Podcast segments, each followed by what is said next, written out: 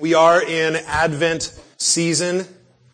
And what I wanted just to start out real quickly is just to toss out to you and encourage you to use this time in eager anticipation of our coming Messiah. You know, just, just remembering what Israel was waiting for and, and just to use this as a time to celebrate. First of all, there's plenty of Advent and Christmas plans if you use the Bible app or if you go to Bible.com and you just click on the Discover section.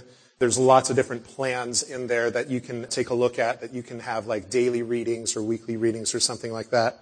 Second, I'm going through this book right now, The Dawning of Indestructible Joy uh, by John Piper, and it's got daily readings to just prepare your heart for Christmas and everything that's coming up. The third one that we're going through as a family, it's called Truth in the Tinsel. And it's a great family resource. We're doing it with our kids and each day they get to color in this little ornament and there's a reading of, of scripture and it's all just building into the Christmas story. Yesterday we read about Zechariah. Today we're going to read about the angel Gabriel, which my son Gabriel is very excited about. But each day has a theme. It has a little craft. So really cool, fun resources there for you. We just sang a great song celebrating our King who is willing to come to this earth and be with us. And I wanted to point out one of the lines.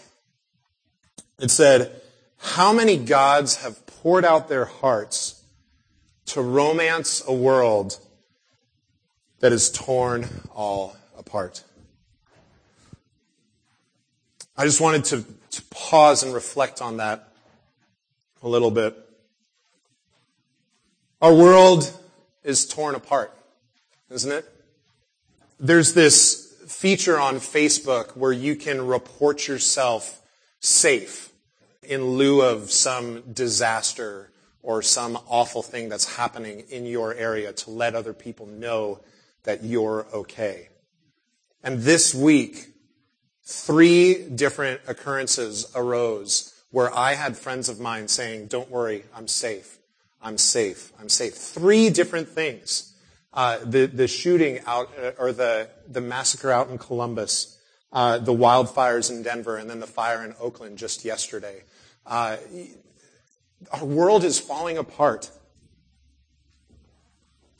And our passage is going to speak even more to our torn apart world.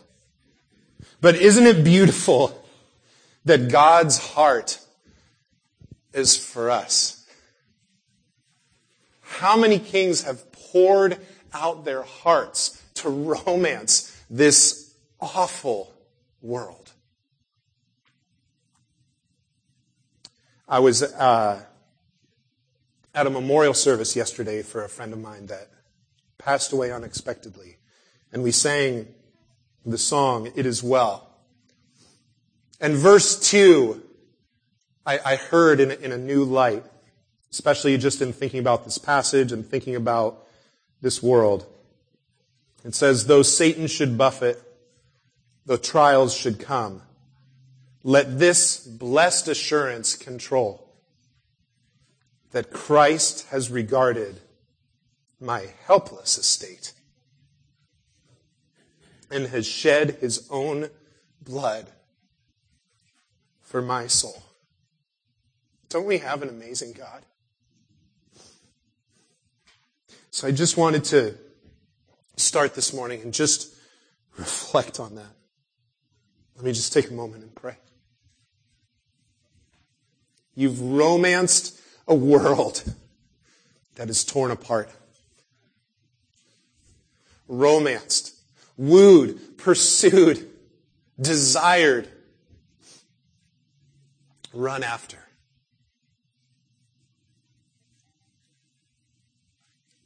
How, how can I do anything but just be in awe? How can I do anything but worship? How can I do anything but fall on my knees and say, Thank you, Jesus? Lord, I'm just blown away by the fact that you would save me. I, I'm not worth saving, but you saved me. And Lord, for that, I'm just so thankful. You're a good God, and um, we just want to sit at your feet this morning. Amen. Uh, we needed to start there because it's going to get worse. we don't have a happy passage today, uh, or even for the next few months. Uh, but in these words of harsh reality, there is a passionate, loving God. And we will see that even in our passage today. We're in uh, week four of our Romans series called Colossal Truth. And after two weeks of introduction and last week looking at Paul's thesis for the book, we are diving deep into section one of Romans. Ruin. We're going to be looking at this topic for the next couple of months.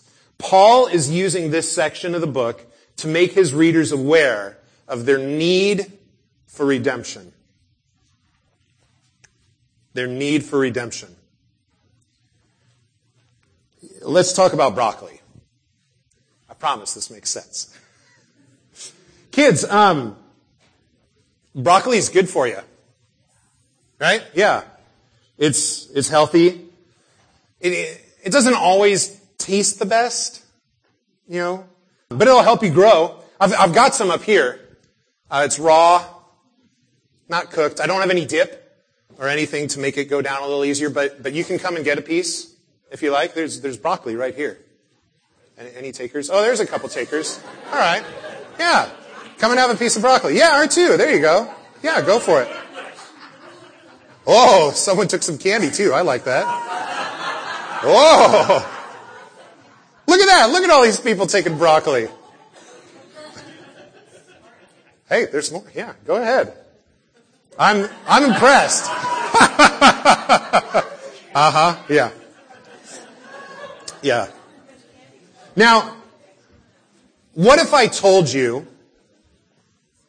what if I told you that you needed this broccoli? What if I told you that if you didn't eat a piece of this broccoli in the next 10 minutes, you were going to die? How many would come up and get a piece of the broccoli? Anyone want to change their minds now? no, it's just not worth it. now, it's not really fair to compare broccoli to the gospel. But once someone understands their need, they do everything they can to fill that need. Everything they can to fill that need. In Matthew chapter 13, Jesus tells uh, two short parables with the same idea. He says, the kingdom of heaven is like a treasure hidden in a field, which a man found and covered up. Then in his joy, he goes and sells all that he has and buys that field. Again, the kingdom of heaven is like a merchant in search of fine pearls, who on finding one pearl of great value went and sold all that he had and bought it. See, when you know your need, everything changes. You run after that. You pursue it. And so in the next few months, as we're diving into this new section uh, in the book of Romans, we're going to dive into Paul trying to explain your need for God's grace. E.F. Harrison said this. He said, until men are persuaded of their lost condition, they are not likely to be concerned about deliverance. So just have this in your mind today and over the next couple of months as we dive into this section of Romans. Uh, this morning, our title is, Yup, We Blew It. Let me just explain uh, where this picture comes from. Like Dave said, a month ago we celebrated our 10 year anniversary. And we've got a beautiful picture of the church and everyone's there looking and, and smiling except for these two small boys right down there. And one of them would be my son, Gabriel. but yeah, so that's, that's where that comes from. But I just loved the image of it. Yeah, we, we blew it. When I was in high school, there was this girl that I liked, And I really wanted her to trust me and to open up. And after months of building into our friendship, she, she finally, I, I remember this conversation very well. She finally started opening up to me and just kind of sharing like, hey, this is where I'm at, this is what's going on, and, and, and really just kind of, you know, put herself out there in a sense. And I was so excited. Wow, like she finally opened up. She finally started sharing with me. And the first thing I did was I ran and I told my friend, hey, she, she finally started opening up to me and, and, and sharing with me. And here's everything that she said.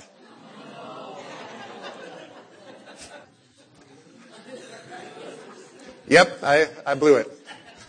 But hey, it worked out great. I, I didn't marry her. I married someone better than that. Uh,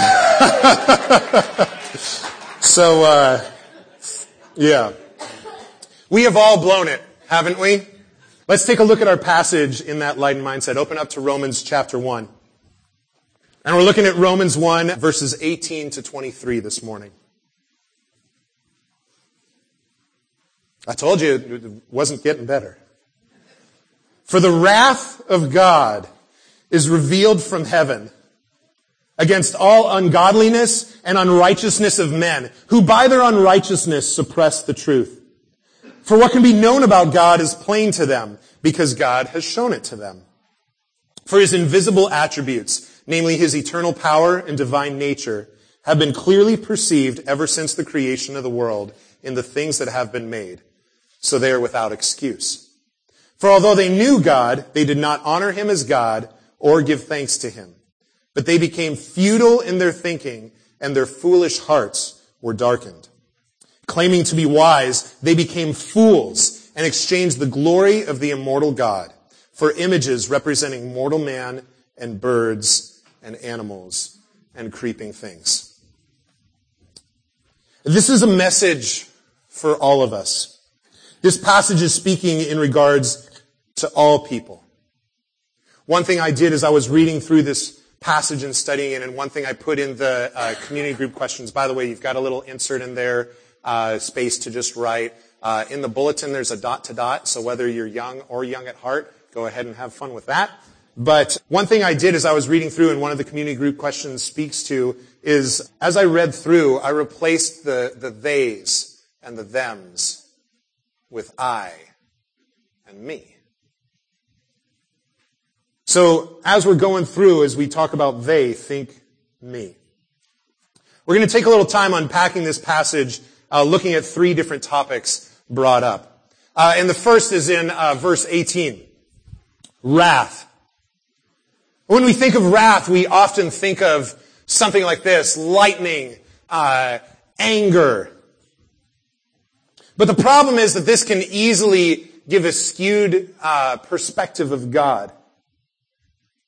First of all, that, that's not what Paul was going after when he used this word, and we'll get into that in just a second. But also, we've, we've got this different idea of anger. Because what we're used to is we're used to human anger, which is sinful, uh, which is earthly, which can often be devoid of love.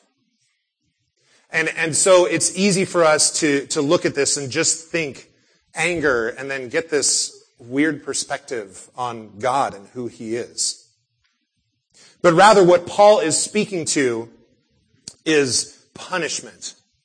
When he says wrath, when he uses this Greek word orge every single time in Romans, he's, he's using the sense of punishment and not anger. Uh, contrasting this with uh, James 1, verses 19 to 20, where this same word is used, the same Greek word, when it says, Know this, my beloved brothers, every person be quick to hear, slow to speak, and slow to anger, for the anger of man does not produce the righteousness of God. Same Greek word, but it's used in a totally different sense, based on the context, based on everything else that's going on. So here, it's not being used in this idea of anger, but rather in this idea of punishment. So when you're thinking wrath, think punishment. And this is brought on by our own doing. This wrath is brought on by our own doing. It says in verse 18, it's uh, against all ungodliness and unrighteousness. And then it says, of men. Again, this is for everyone. And we see this through the rest of the passage that, that this wrath, this punishment is brought on by what we've done. Verse 18, it says, by their unrighteousness. Verse 20, it says, they are without excuse. Verse 21, they did not honor him. Verse 22, they became fools. Verse 23, they exchanged. This happens with my own kids. When I punish them, they, they get upset. And I ask them, like, why, why are you upset? Because, because you're punishing me.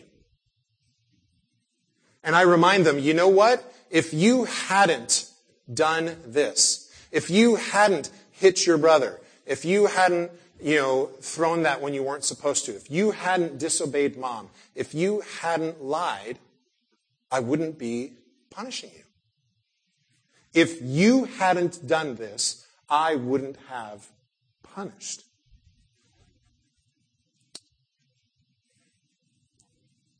Every now and then I stop to think about the question, what if, what if Adam and Eve hadn't blown it? Right? What if, what if they hadn't? Well, first of all, I'm sure someone else would probably would have stepped in and said, I'll, I'll take care of that, right? And if not one of them, right? I'm, I'm, sure I would have taken care of that myself. Yeah. Sure, everyone else has been perfect up until now, but yeah, mm, I'll take care of that. I'll mess it up for everybody else. But if they hadn't, and before they had, there was a world that was devoid of the wrath of God because it was never necessary. I came across this quote by F. F. Bruce. He says, God's wrath is the response of his holiness to wickedness and, and rebellion. So when it's talking about wrath, it's talking about punishment.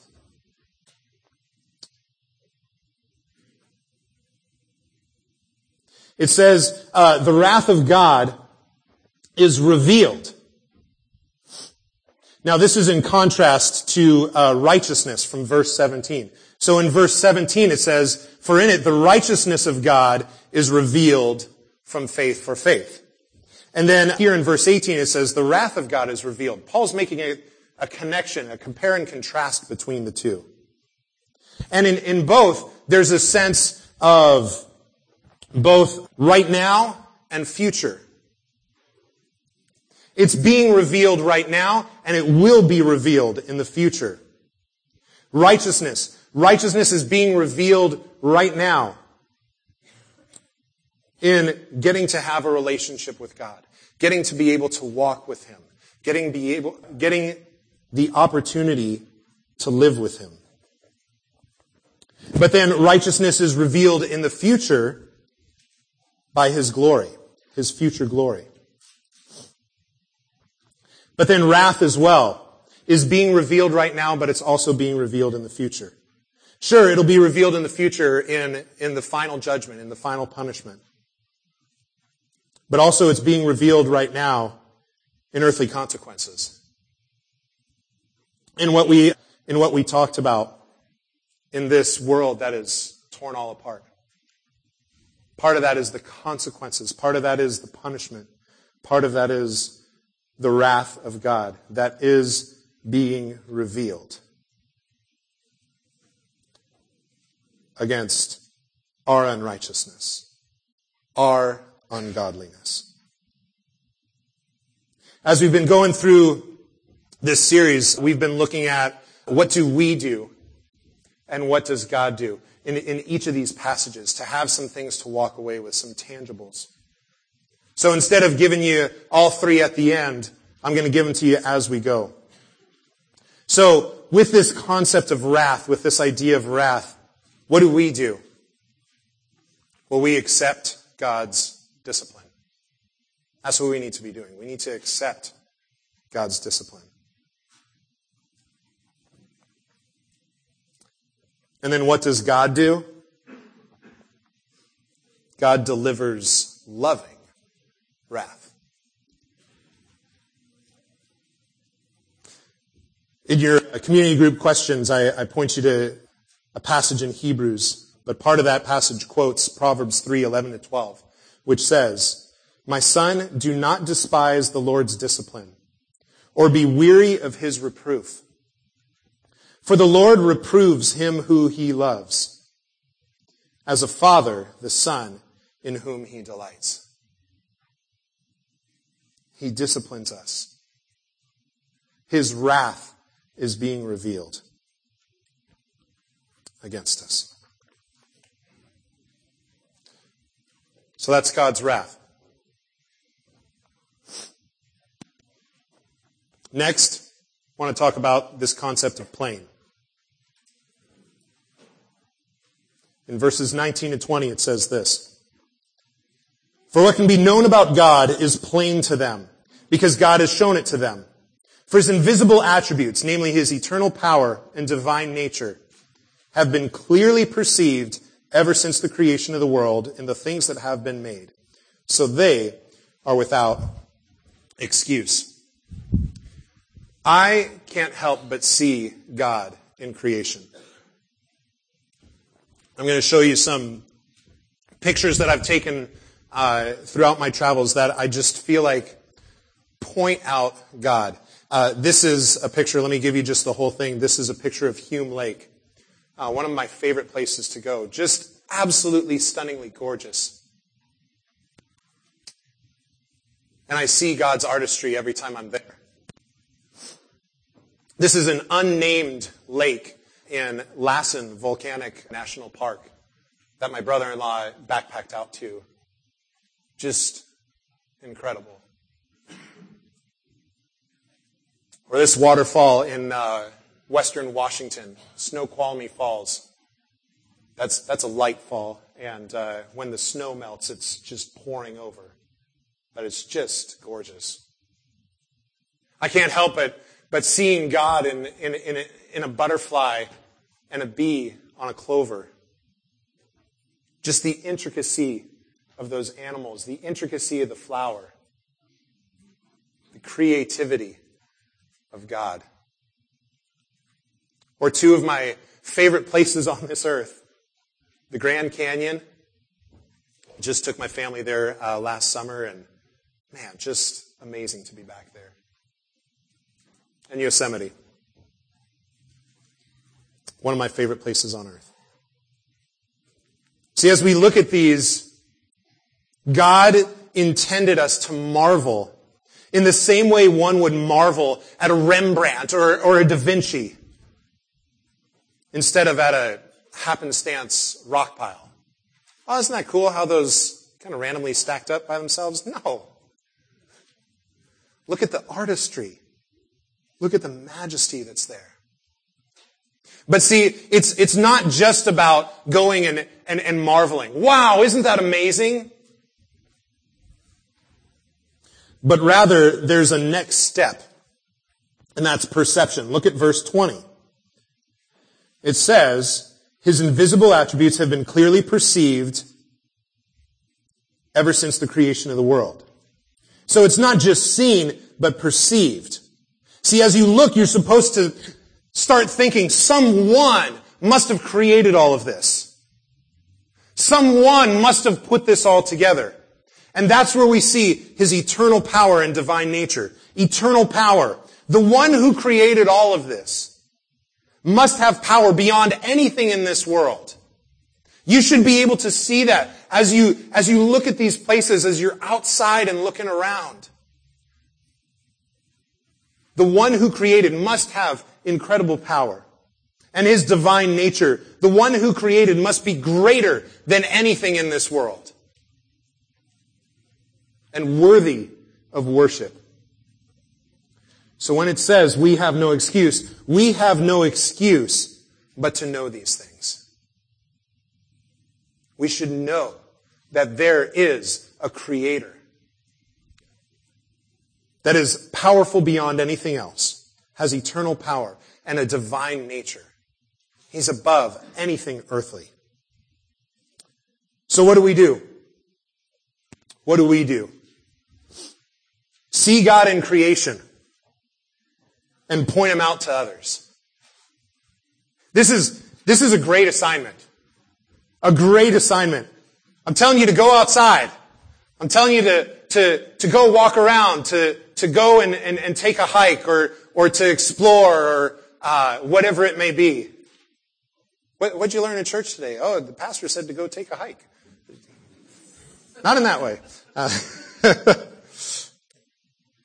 but go out and explore. Marvel at creation. Marvel at your creator. We see God in creation and point him out to others. And what does God do?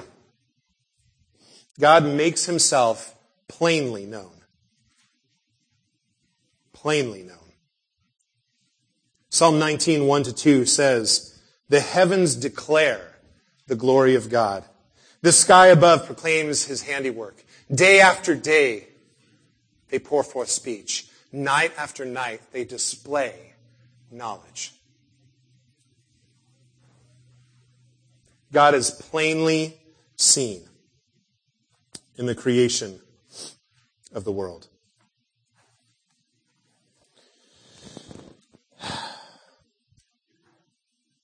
Oh boy.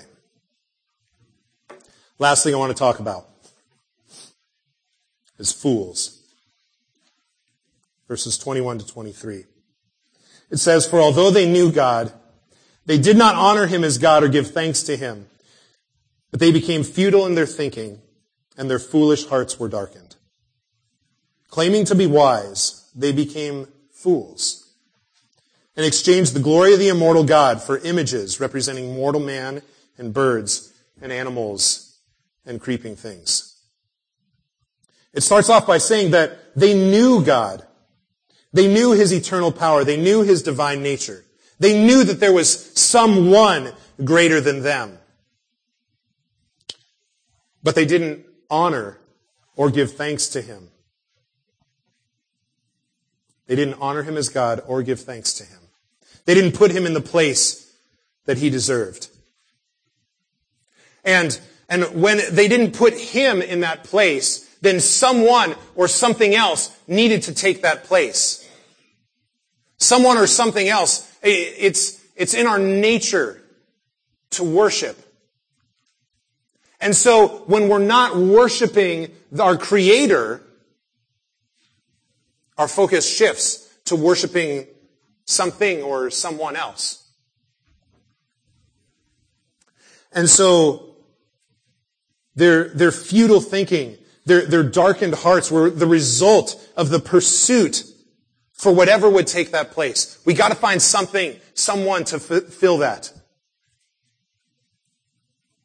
As I was uh, going through my Advent reading, I, I came across this verse, John 5:44. How can you believe when you receive glory from one another and do not seek the glory that comes from the only God.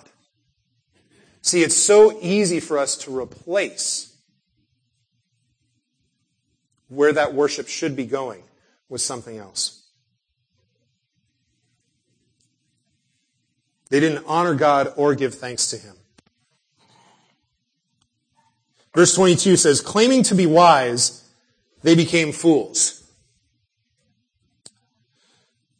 Uh, sometimes it's, it's truly a joy to have a three-year-old daughter who thinks that she knows everything.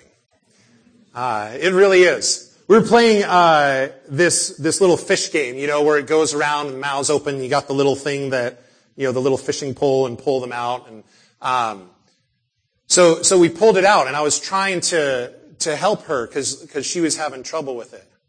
I said, Ava, let, let me help you with this. No, Daddy, I do it and, and she's still fumbling and struggling and no, no, let, let daddy show you. No, daddy, I do it.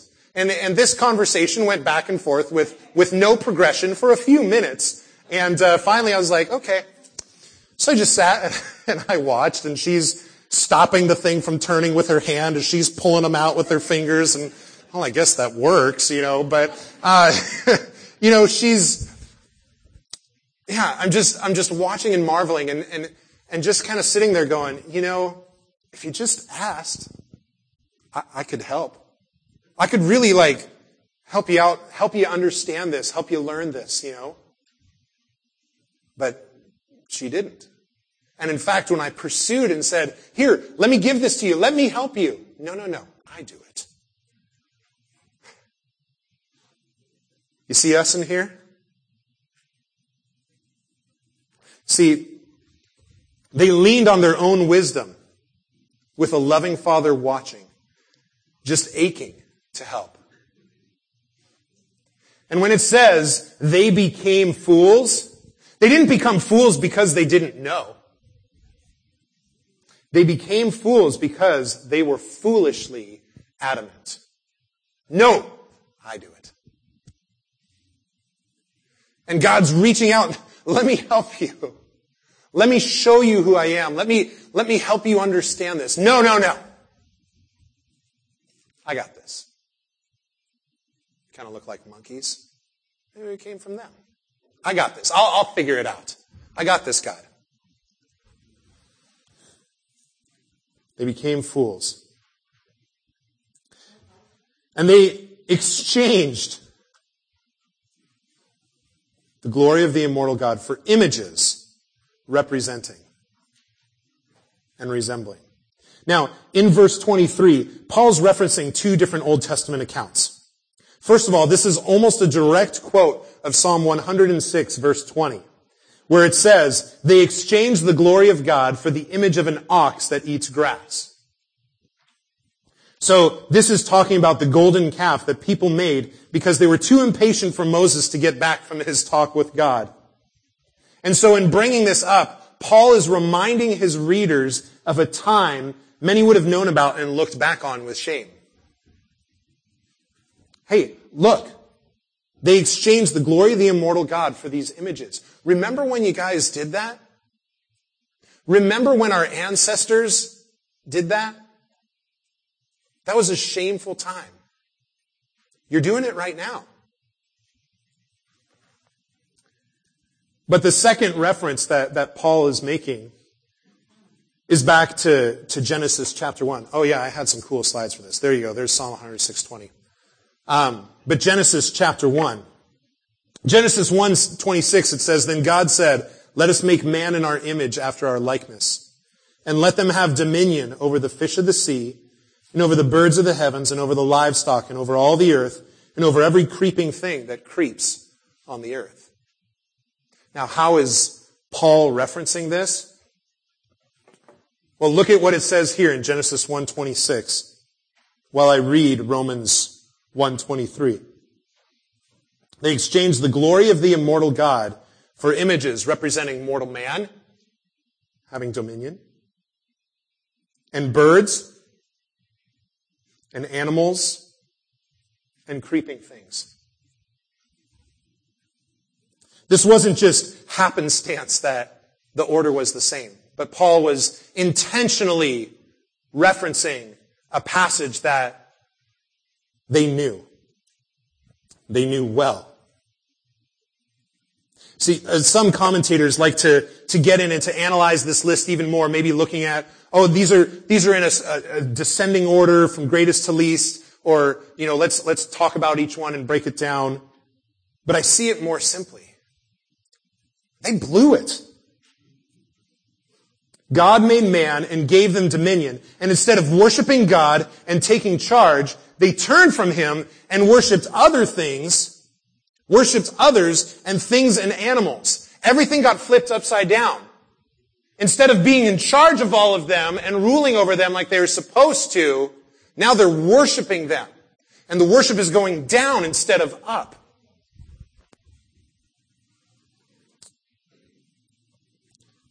Now, like I said at the beginning of this, um, this, this passage is for you. And it's for me because it's about you and it's about me. See, we're still in this. Far be it from any of us to, to look at this passage and go, shame on them. They exchanged the glory of the immortal God. They did this. They became fools. Their unrighteousness suppressed the truth. Shame on them. No, no, no. See, I've contributed to this. The wrath of God is revealed against all ungodliness and unrighteousness.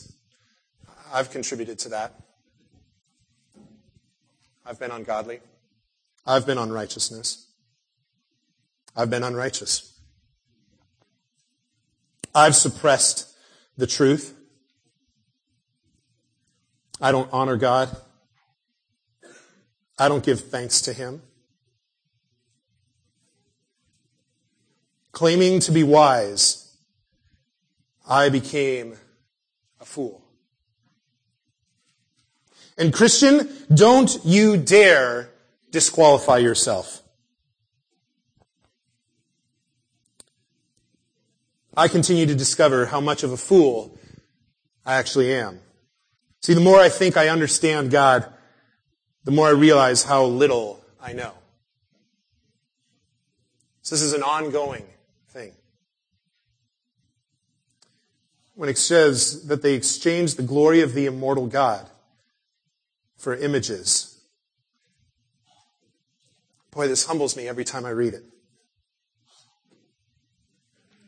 it. There was a reason I had this candy up here. You know, and sure, like, we're not comparing broccoli to the glory of the immortal God by any stretch of the imagination. But don't we get distracted away from the things that we need to the things that, that look enticing? The things that we think we need? The things that we want?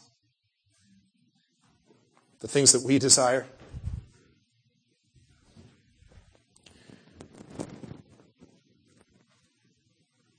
So ask yourself this question. What am I letting in to replace God? To rule instead of Him? My stuff? My smartphone? My hobbies? My work? My kids? My marriage? These are all good things, but only when they're in the proper place. It is so easy to let these things creep in and take a higher priority than God. That is why it grieves me to hear someone say, I don't have time for a quiet time with God. I don't have time to read my Bible.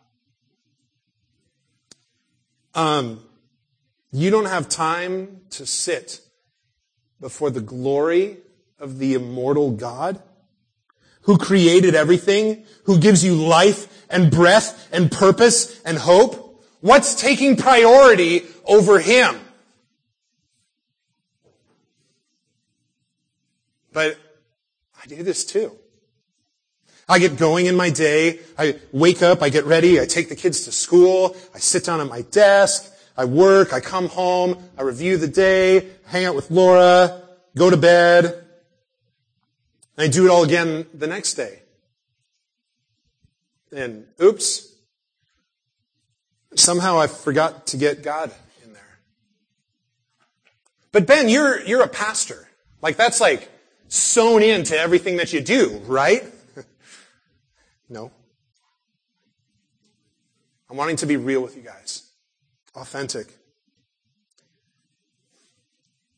That I see myself in this passage. I'm the fool.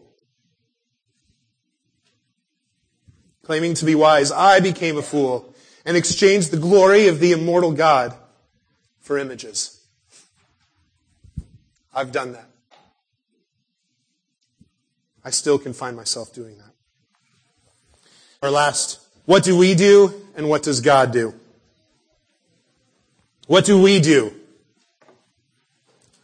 We humble ourselves before God while earnestly seeking Him. And what does God do? He gives more grace. Let me read um, in James chapter 4. You adulterous people. Don't you know that friendship with the world is enmity with God? Therefore, whoever wishes to be a friend of the world makes himself an enemy of God. Or do you suppose it is to no purpose that the scripture says he yearns jealously over the spirit that he has made to dwell in us? But he gives more grace. Therefore it says God opposes the proud, but gives grace to the humble. Submit yourselves therefore to God. Resist the devil and he will flee from you. Draw near to God and he will draw near to you. Cleanse your hands, you sinners, and purify your hearts, you double-minded. Be wretched and mourn and weep. Let your laughter be turned to mourning and your joy to gloom. Humble yourselves before the Lord and he will exalt you. I do not take my wretched state seriously enough. I don't take my sin seriously enough. I need passages like this in Romans to remind me where I am, to remind me where I belong. Yep. We blew it. So do we wallow in our misery? Woe is me. I had the glory of the immortal God and I exchanged it for other things. No. Look again at this list. What do we do? We accept God's discipline as He guides and directs us and points us in the way that we need to go. We see Him in creation and point Him out to others. We humble ourselves before God while earnestly seeking Him. And look at what God does. He delivers loving wrath. He makes Himself plainly known. And He gives more grace.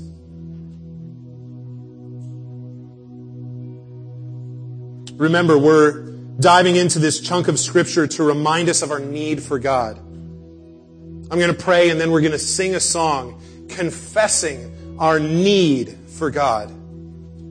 So I encourage you to make it a prayer. God, I need you.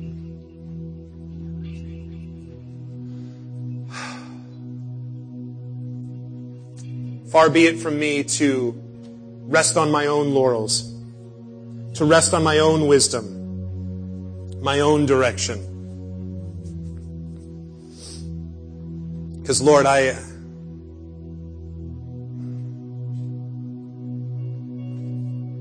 I'm a fool. God, don't ever let me forget how foolish I am on my own and who you are and what you've made me to be. God, I desperately, desperately need you. Thank you for reminding me of that today.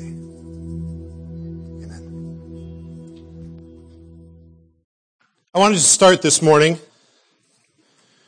with an apology. Here at NBC, uh, we hold the Bible as our sole authority.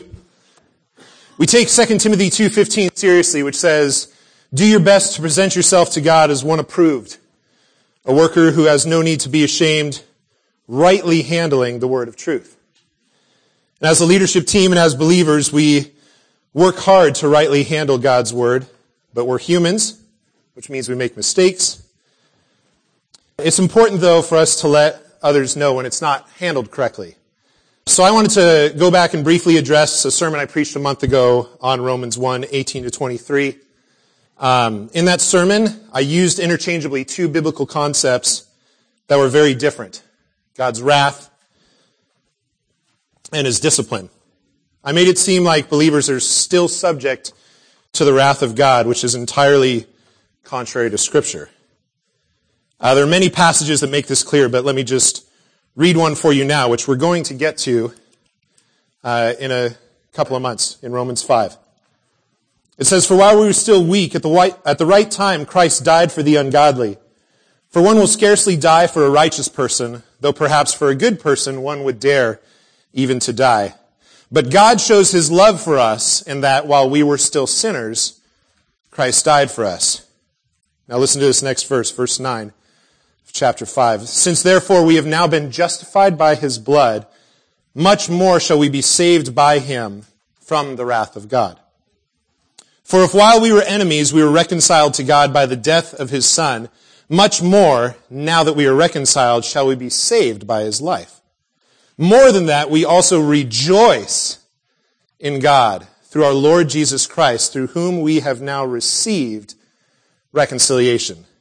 See, God's wrath is reserved for those who have rejected God. And as made clear in Romans 5 and elsewhere in scripture, believers are no longer subject to the wrath of God. This is the power of the cross.